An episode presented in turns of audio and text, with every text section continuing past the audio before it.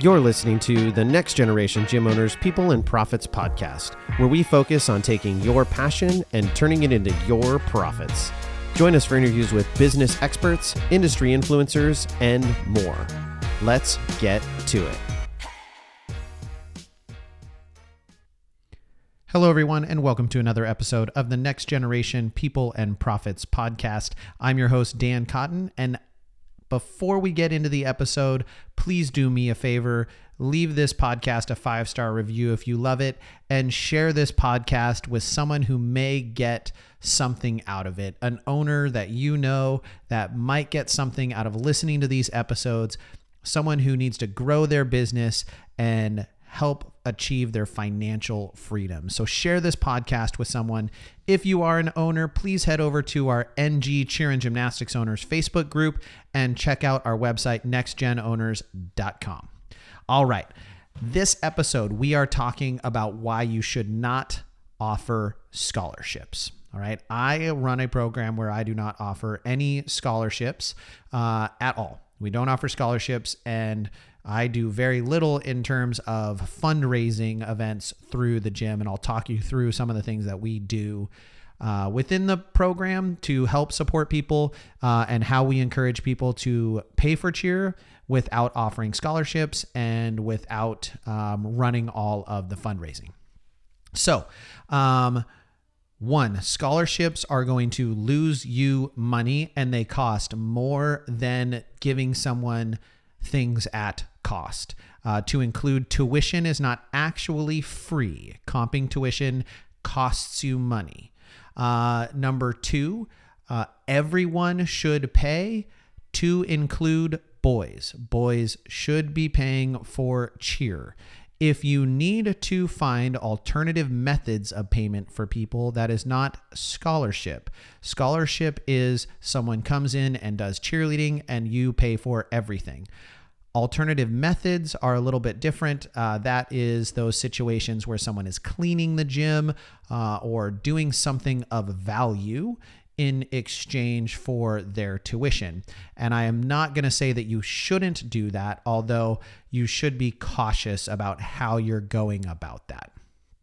And then lastly, fundraising should be done through separate entities that are not the gym, unless for very specific circumstances, like fundraising for a specific event uh, to help reduce cost for your families. And we'll talk through why that is so important.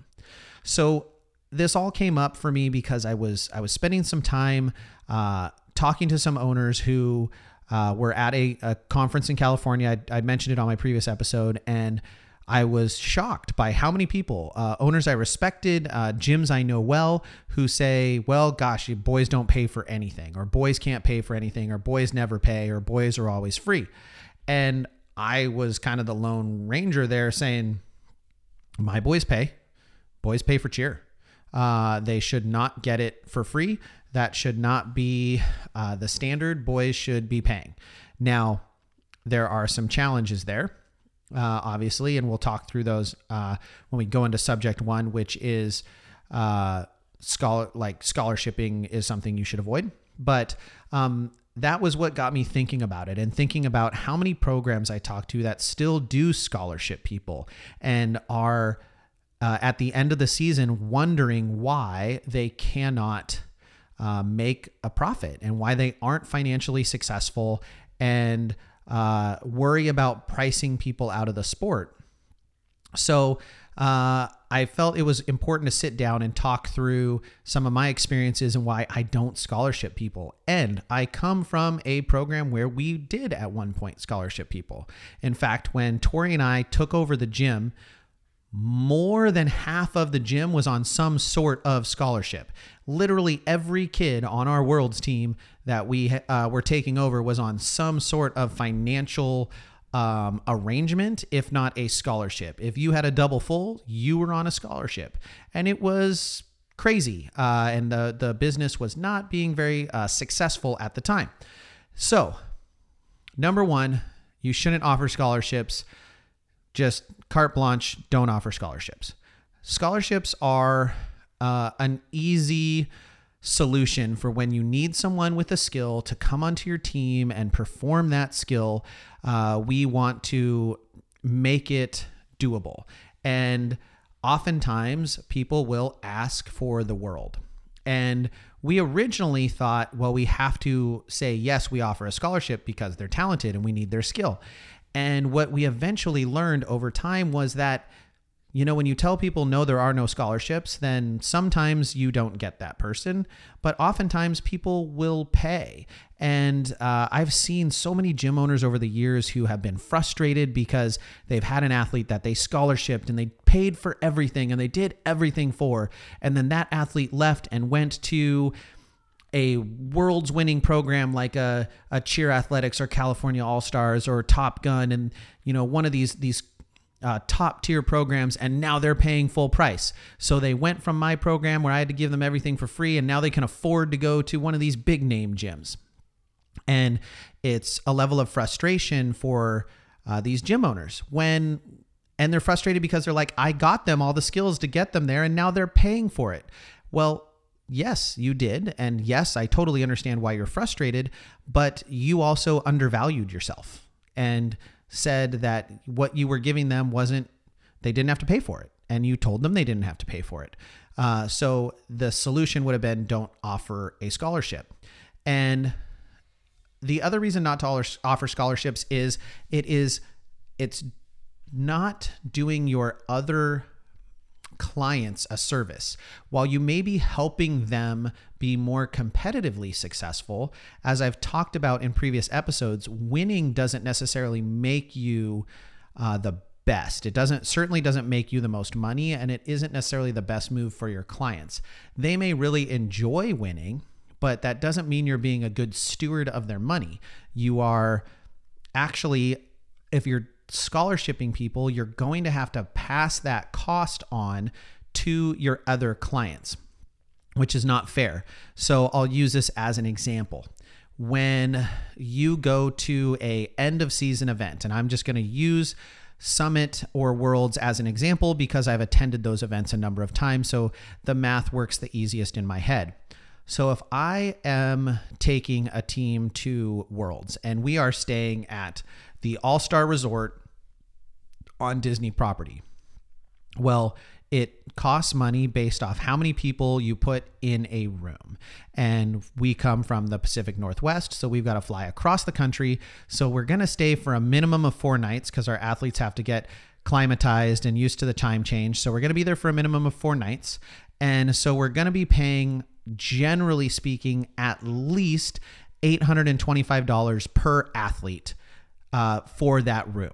So every, if you're pay, staying for a room, you're going to be paying around eight twenty-five. I think this year it was like nine seventy-five per person for the room or something like that. We'll just use, let's use eight hundred as a nice round number. Um, so we've got eight hundred dollars per person for this room. And let's say I have a team of eighteen people, um, eighteen people who are competing, and we're staying four to a room. So Uh, at eight hundred dollars a pop. So that then puts us in a situation where if of the eighteen people, every single person paid eight hundred dollars, all of our bills are covered. But if I take eighteen of those people and I really can't stay four to a room uh, because I have eighteen, um, so that actually takes it down to, we'll just do it for sixteen. Let's make the math sixteen. I'm sorry, I'm rambling on this one. So we'll say it's sixteen people.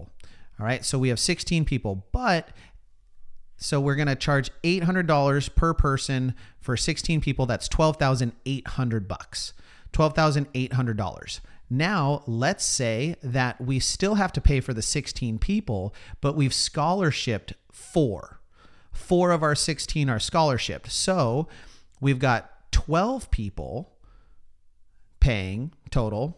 So twelve times eight hundred is nine thousand six hundred, which means we have a remainder of,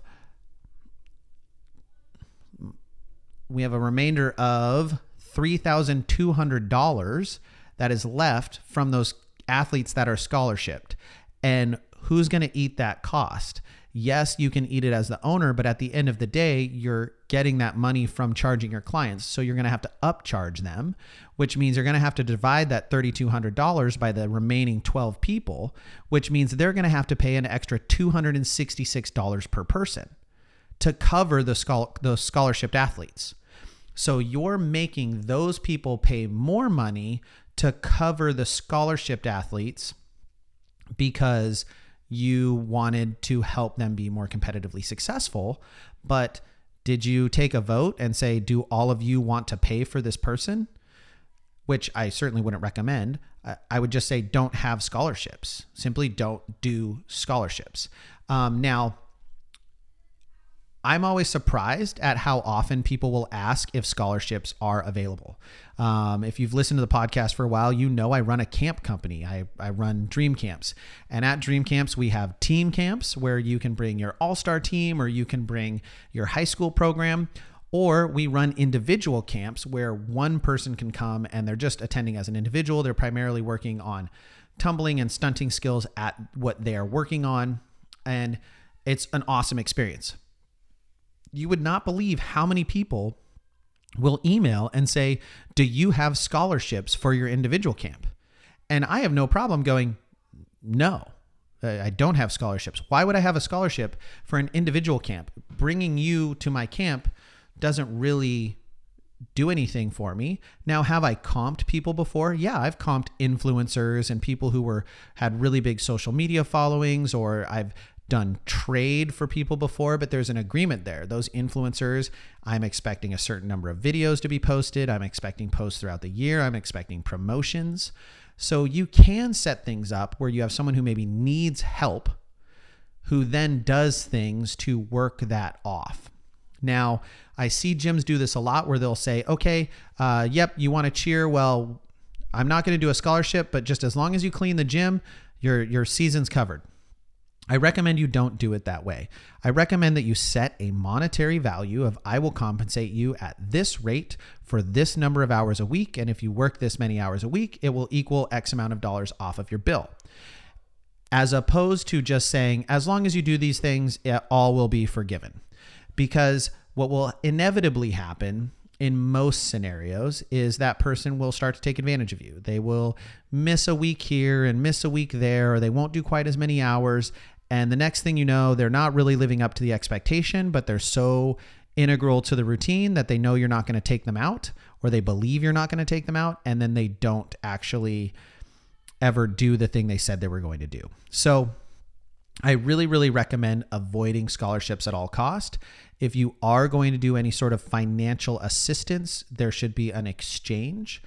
I additionally don't like scholarships because I think that people who are not in, who are expecting things for free are not as invested in those things, and they tend to be less committed. It is scholarship kids that frequently quit, that frequently jump gyms, as opposed to those athletes who are paying money to be there. I'm not saying that that is the deal breaker. Uh, I've had, I've known athletes who've been scholarshiped at programs, and I've had, in the years that I did scholarship back in the day, very loyal scholarship kids. But I also had many, many that burned me mid-season. So the general rule of thumb is just avoid scholarships. And I even say avoid trade. You would be surprised at how many people, when you say, sorry, I don't offer that, we offer financial assistance through these partner nonprofits, that will figure out a way to make it work. And at the end of the day, if they don't figure out a way to make it work, even if they're fiercely talented, they're not driving your business forward. They're not helping you be more successful as a business owner. They might be helping you be more competitively successful, but they're not actually helping your business itself. Number two is boys should pay, right? Boys should pay, boys should pay, boys should pay. And that was the initial inspiration for this podcast. But again, boys should pay. There, there is no difference. In fact, I would argue it's it's anti- Um, female empowerment, which is part of what this sport does, to say boys get to cheer for free. I, I would find it offensive. In fact, having a daughter who does cheerleading, if I was at a gym and I wasn't the owner and I was at a gym that my daughter was cheering at and they said, you have to pay full price because your daughter is a female, but that boy who isn't, he doesn't have to pay. That makes no sense to me, because that's just complete bias. And if you want to say that boys are stronger at stunts at a certain age, yes, a lot of times they are, but that doesn't mean that they shouldn't pay. And I realize that there is not as much support from parents for males to cheer. Um, I get it. I've had athletes who were like that. And some of my boy, some of the people I've scholarshiped in the past when I was doing this before I learned my lesson were males. Now, it was much more on a case-by-case basis of like, well, my parents won't pay for anything, and they were the athletes showing up, you know, with, they had one pair of shoes that they wore everywhere, and that was their cheer shoes and their school shoes and their dress-up shoes, and they like were very financially destitute. Um, but those athletes still, even in those days, I didn't fully scholarship them. They still had to work for me. They were still in the gym doing maintenance. They were tearing up the floors. When we would rent our floors out, they were setting them up and tearing them down. Like, they were working off their bill as much as they could.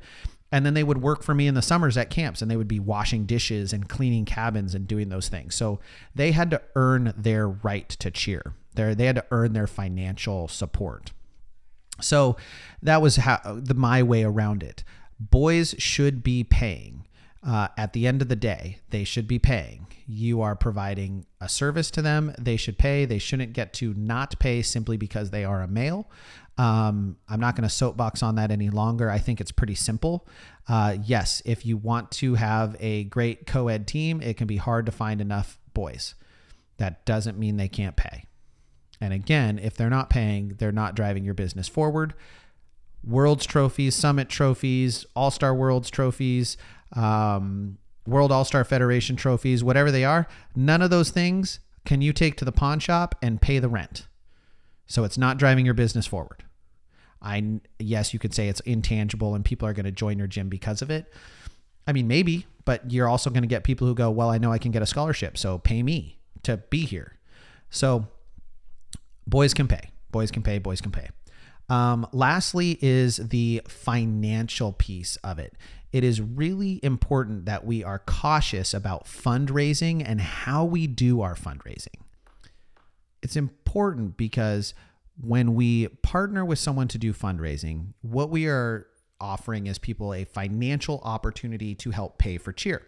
And if we partner with the wrong groups, we it's going to come back to bite us.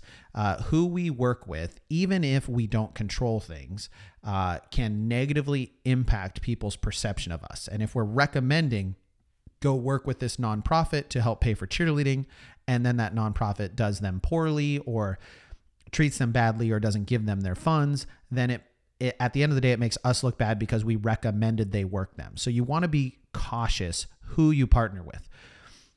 You also want to avoid, in my opinion, at all costs, doing very many fundraisers that are through the gym. This is because a couple of things. Number one, if you're doing a nonprofit route, there is some risk in doing that and having it be through the gym uh, if you're not a nonprofit or not a nonprofit, right? If you're a nonprofit, you can do those things and you can run it through your booster club.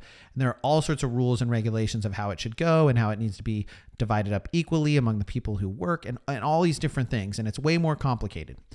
If you are not a nonprofit and you are running nonprofit things, but you're running those things, that is, by my understanding, relatively illegal. They need to be separate entities. You cannot use a, you cannot run a non nonprofit business to then support your for-profit business. That is, generally speaking, a, a violation of those rules. So you need to have a separate entity running a nonprofit to do that and do that correctly, ethically, and legally. So make sure you're partnering with other nonprofits. And generally speaking, there are a lot of nonprofits out there that are there to support sports.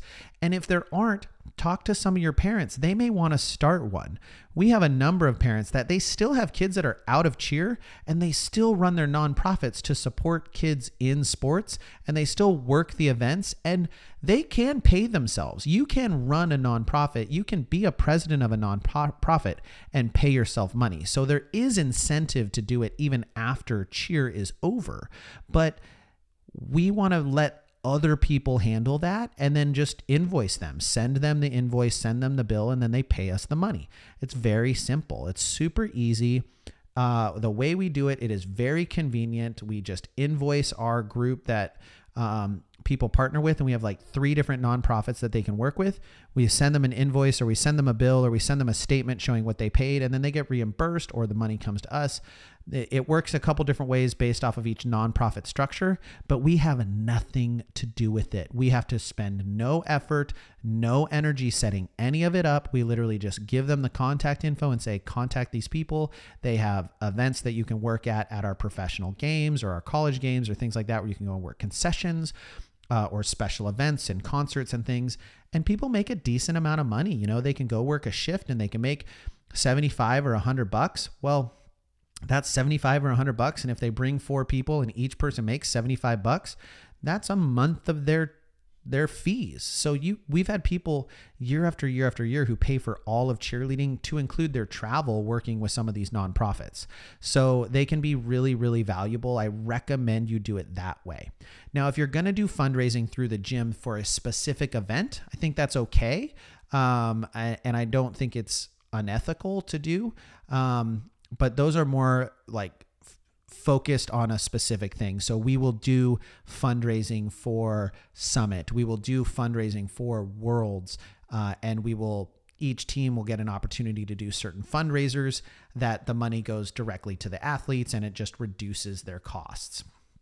Incentive being to make those end of season events less Uh, painful for the families, less of a pain point, so they're more likely to be able to cheer the next year. Uh, so we help reduce those costs, even though we're going to those events, by doing some fundraisers. And they're things like Tucks for Bucks or uh, Cheer with cl- Kids clinics. Um, we did... Um, We did a We've Got Your Back t-shirt this year, which was a huge fundraiser. It absolutely crushed.